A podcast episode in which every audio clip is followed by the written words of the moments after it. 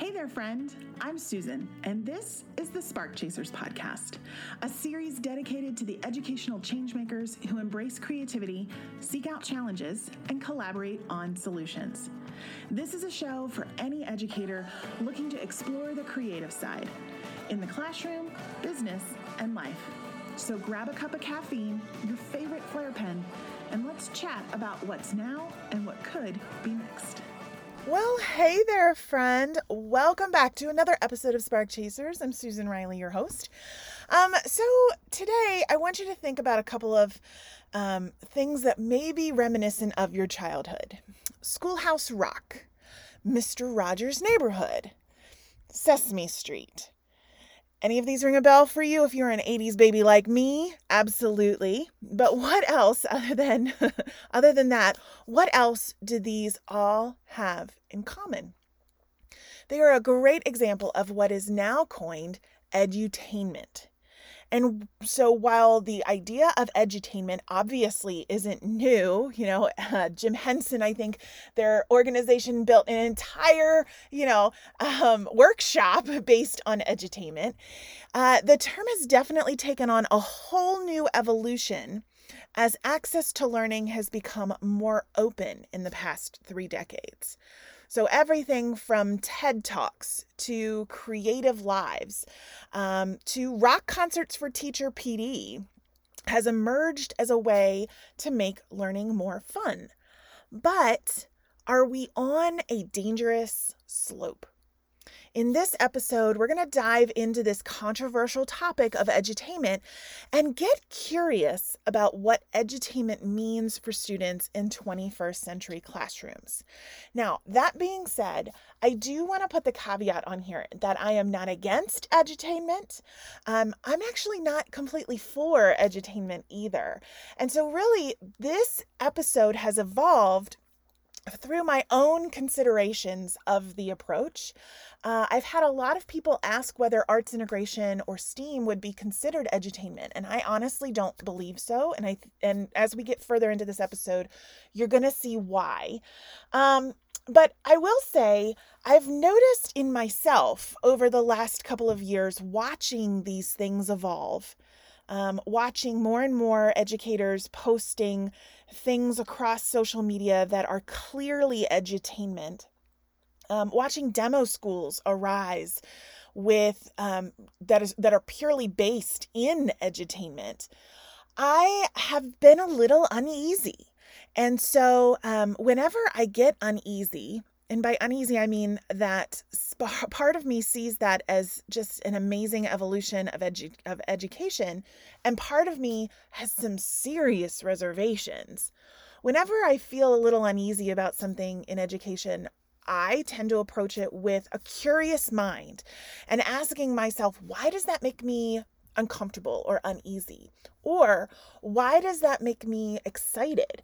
Um, and I think it's the best way that we can all approach new things that are, are coming our way. Obviously, we've had an entire year of new, right? Um, but I think too often we um, kind of draw a line in the sand.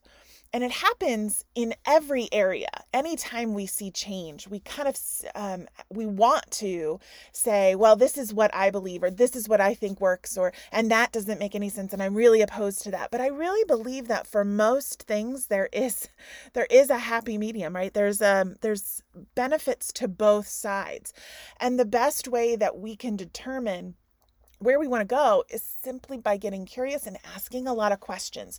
So that's what I want to do in this episode. I want us to ask questions together, to be thinking about this. You may totally disagree with um, this approach. You may totally be for it. And, you know, your classroom is the hallmark of edutainment.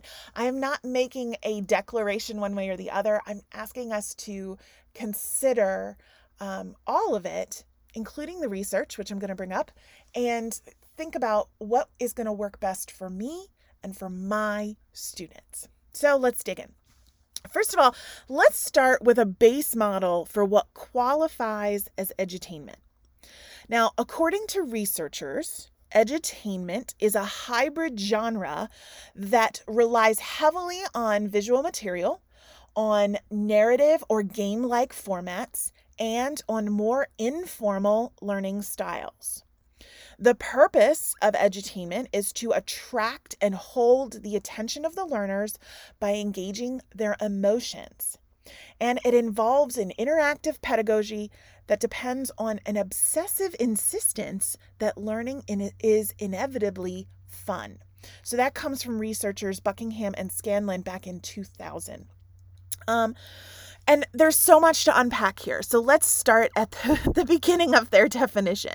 First, it's a hybrid genre that relies heavily on visual material, narrative, or game like formats. So think about the classrooms that you have seen either on social media or in your school or even your own.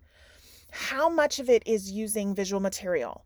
Um, how much of it is based in story or a narrative or crafting a um, a kind of uh, environment, right? A storied environment, or how much of it is based in game based learning, right? Um, I would think almost 99% of it falls into one of those three categories. Um, and everything that I've seen that's that's that appeals to um, visual learners it appeals to auditory learners kinesthetic learners um, we we know that humans learn through story so engaging the narrative element um, is definitely good pedagogy. So this is uh, from from this first part of the definition edutainment um, is is working through what we know the brain needs in order to make synaptic connections right? Um the purpose let's talk about the their definition of purpose. Um and and i don't maybe i'm reading a lot into this definition i i could be but it sounds almost a little um disdainful, right? so when they get to this second half. So the purpose of edutainment is to attract and hold the attention of the learners by engaging their emotions. So this is the piece of edutainment that I think we're going to really get curious about um, a little bit later on this idea of attracting and holding attention. We know in the last 20 years that the attention span of our students has gotten less and less. And so educators are scrambling to find a way for students to stay engaged. What's interesting about this part of the definition is that it is based on student emotions. And this is where I start to get a little uneasy, if I'm honest, because as any good therapist will tell you, emotions are fleeting. Um, being able to ride an emotion out it's it comes and goes. It's not something that you can count on right? I mean any of you who teach middle schoolers know this. We know this. Um, so the idea that we are looking to hold attention of our learners by engaging their emotions um, that gets a little tricky for me. That gets a little slippery for me because I want something a little bit more um, concrete and uh, in depth than the emotions of my students. And and what if they're having a bad day, or what if they're having a great day? And I think that this lesson is awesome. Um, that we did that this edutainment lesson that we did is awesome and then the next class i try it and it bombs right and i don't know why it could just be that the students who were in my classroom the first period, it, it it appealed to their emotions. In this second class, their emotions are on a free fall. So it doesn't work for them. And so um, when I'm looking at lessons to know whether or not they're effective, I'm going to need something more than connecting with emotion. But at the same time, if we're considering this in terms of um, having an emotional component, you know, certainly when we tell stories, we want to evoke an emotional response of some sort, right? Because we know that when you can evoke a response from um, a student, it's more memorable. They have a connection to it. And so I think it's important to understand if we're going to work at, at getting attention of students through emotion, that we're doing so purposefully. And I'm going to come back to that word again and again in this episode because I think it's so important. Now, the last part here is where I think it really turns to disdain for these researchers.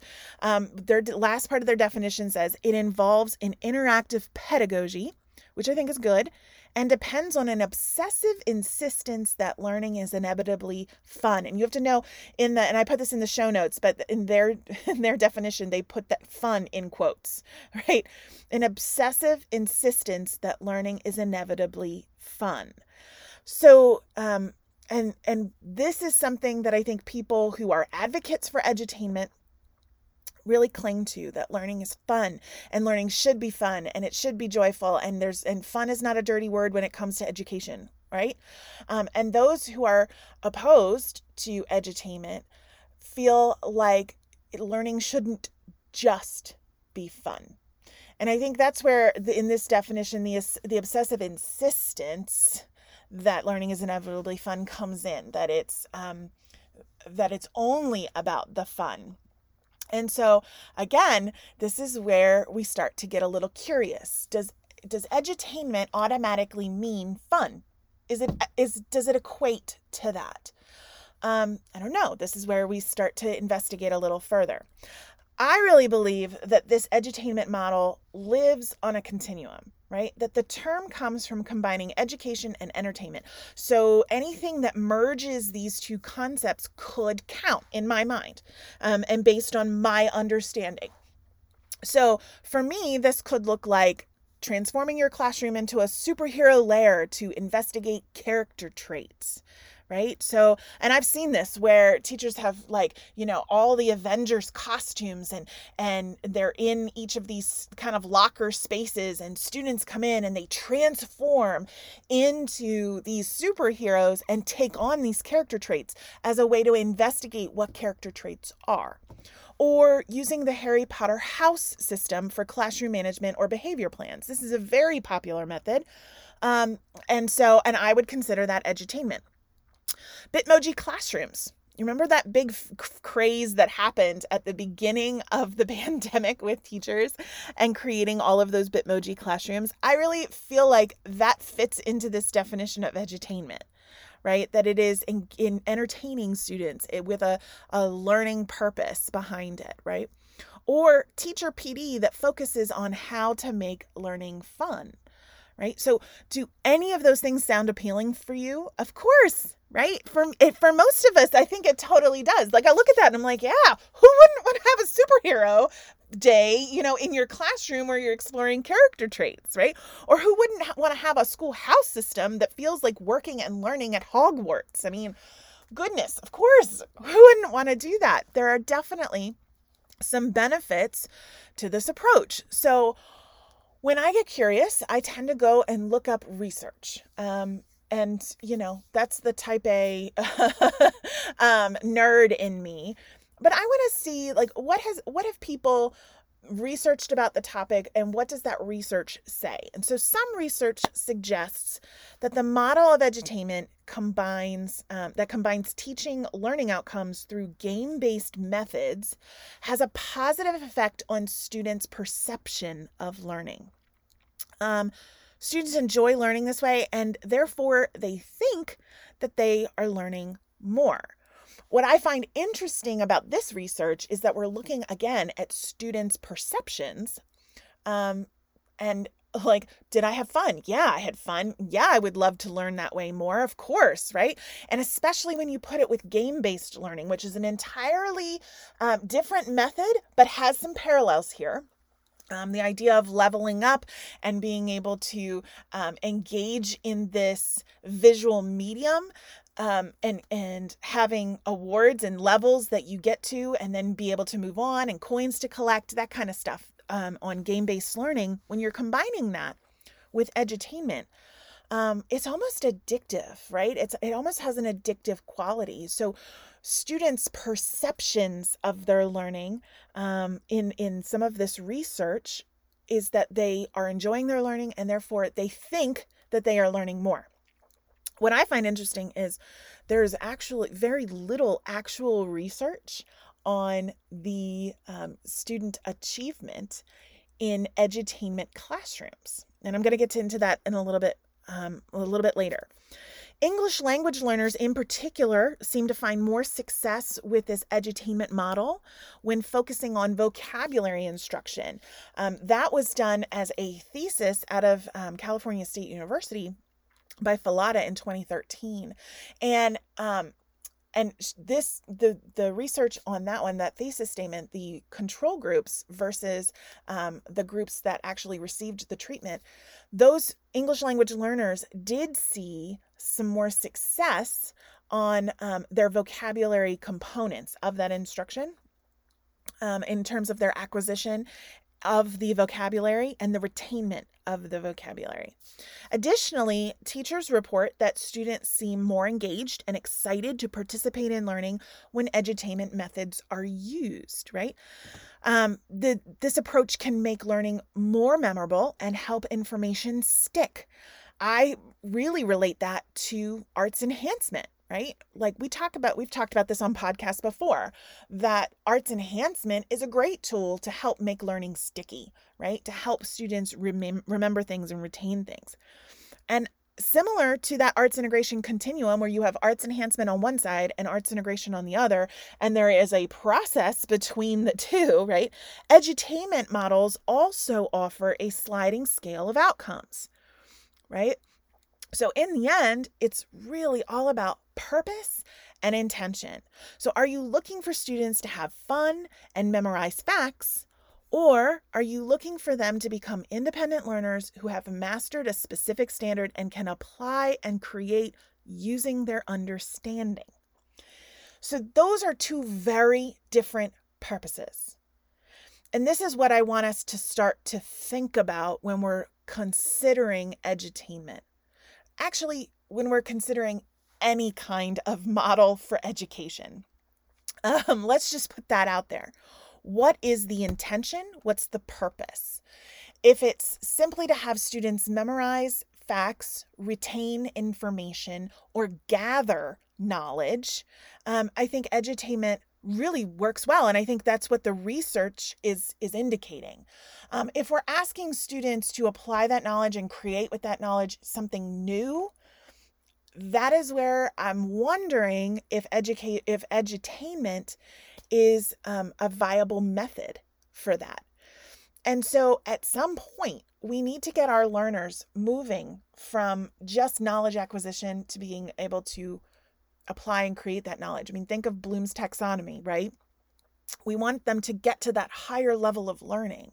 I think as educators, one of the most frustrating things for us is seeing our students struggle at that higher end because we are so used to making sure that they hit the just the knowledge um, you know, acquisition piece.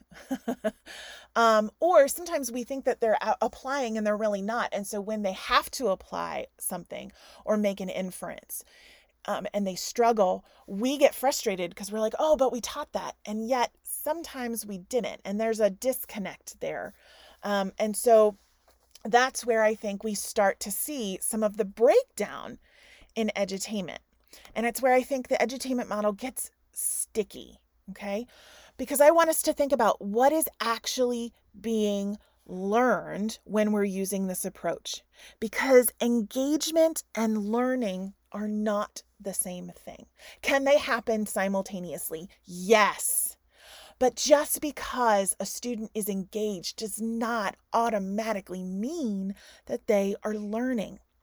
And on that same idea, knowledge acquisition and knowledge construction live on opposite sides of the continuum. And if we think on that arts integration continuum, and we talked about this before, that arts enhancements on one side and arts integrations on the other, and you have this whole set of um, kind of ideas that move you from one side to the other on this continuum. The same is true of knowledge acquisition and knowledge construction. There's a whole lot that goes on between you know, just acquiring knowledge and actually being able to use that knowledge and create something new with it, right? Retention of learning and being able to apply and create with that knowledge are different, and we have to acknowledge that. Um, so, what I am curious about with edutainment and because I simply haven't seen it yet. And I've seen a lot of classrooms and I've seen a lot of different ways that edutainment is used. And I have yet to see an environment where edutainment is teaching students how to apply and create with their new skills. Um, which is concerning to me um, as an educator because that's where I need my students to be. The part about this that's not often talked about with the edutainment approach are meeting curricular standards, right? It's one thing for students to have fun. And do we want them to have fun? Absolutely. But what are they learning? I'm going to say something that may be unpopular, and that's okay. I will own it. Uh, there is a, a a saying that's going around right now um, in the education community that says, uh, and maybe you've seen it, that says, I teach, and then it says, it says, I teach standards, and standards is crossed out and it replaced with students, right? So I teach not standards, students. And I think this is a dangerous thing. Um, do we teach students first? Yes. But that kind of a phrase indicates that standards is somehow a dirty word, right? Or that we are not teaching standards, we are teaching students. But here's the thing oh, we can't teach our students without standards and have them see the success and poten- and meet the potential that they are given because without an understanding of where they're headed we are just kind of all sitting together having a good old time. But what is the outcome? Where are we getting them to? That's like teaching a student, um, teaching a student um, how to, you know, set a budget without teaching them how to write a check first. Like, how do you know how to set a budget and all of the things that go there without knowing how to write a check? Or and maybe that makes me old because maybe not everybody writes a check anymore. They just use apple pay and on their way. But but you know what i'm saying um, sometimes i think we we miss the point that teaching students does mean teaching standards. And standards is not a dirty word. All that it is is knowing where we're going knowing where we're at on the map and knowing where we're trying to get to. Um, and you can teach both well, right? So, um, the idea sometimes when we're looking at edutainment, I question what standards are we teaching and where's the outcome? Where are we trying to get our students to go? And if it's just having fun, I don't know that I can get behind that completely. Another question that has arisen over the past decade is whether we are training our students to expect that learning needs to entertain them to be of any value.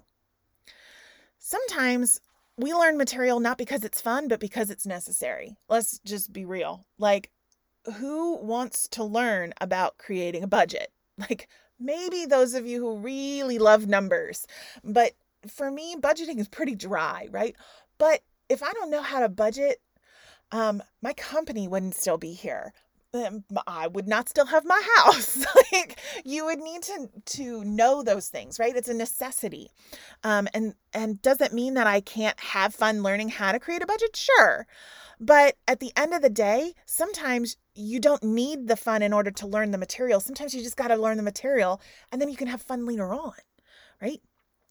Um, as researchers Bloom and Hanych, I, I always say that uh, that last name wrong. So sorry. H A N Y C H. Um, in 2002, they observed that equating learning with fun suggests that if students are not enjoying themselves, they're not learning. In other words, learning becomes an obstacle that learners need to overcome. That is a like that statement right there made me pause and really think for a minute. Learning becomes an obstacle that learners need to overcome. To Bloom and Hanych, such an approach doesn't promote learning, it trivializes the learning process. So again, when we talk about getting curious about edutainment, this is one of the things that I'm I'm wondering. Are we actually setting our students up to for for difficulty later on? And what about the teachers?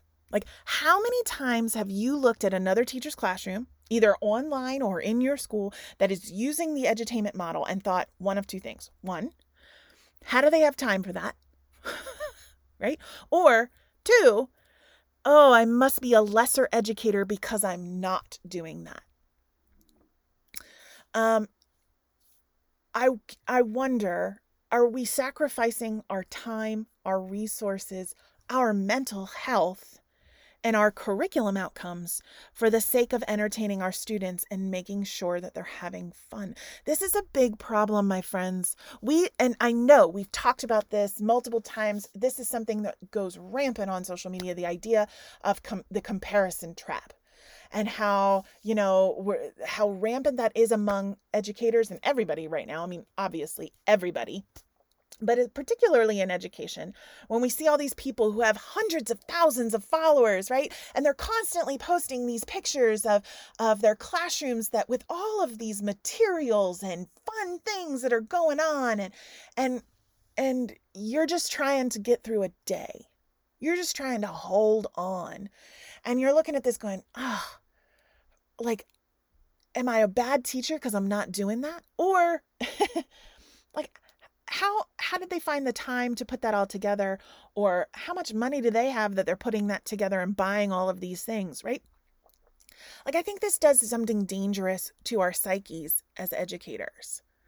Uh, just because you're not doing those things doesn't make you a bad educator and if you want to do those things and you are doing those things it doesn't mean that you are um, just doing fluff projects either right I think it's it's we have to look at this for what it is and not as um, whether or not we are good educators by whether or not we use edutainment.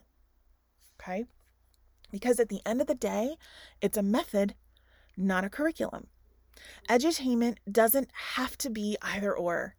There is a time and place for it as a teaching method. I really believe that. I love looking at those things. And if that's what you're doing, that's awesome. But I want it to be a part of what you do, not the thing that you do, right? And should students and teachers have joy in learning? Yes, absolutely. And can we do that while still teaching curricular standards? Yes. That's the thing that I don't think gets talked about enough. You can do edutainment and meet curriculum standards, but you have to do it with intention. And like I said, I've never seen a classroom that is truly teaching those curricular standards through edutainment in a way that students master those standards and then apply them in a new way. Can they can we teach standards through edutainment? Yes. Are we asking our students to then apply and create with that knowledge through edutainment? I don't know. I've not yet seen it. Doesn't mean that it's not out there. I've just not seen it yet. Right? Um, do we always need to entertain our students in the classroom?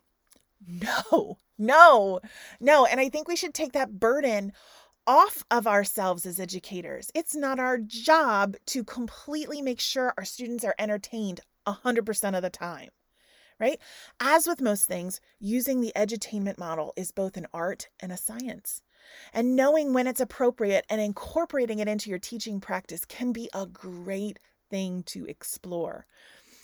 But if you don't have the time or resources to make your curriculum into a bakery for math class, it's okay. It doesn't make you less of an educator.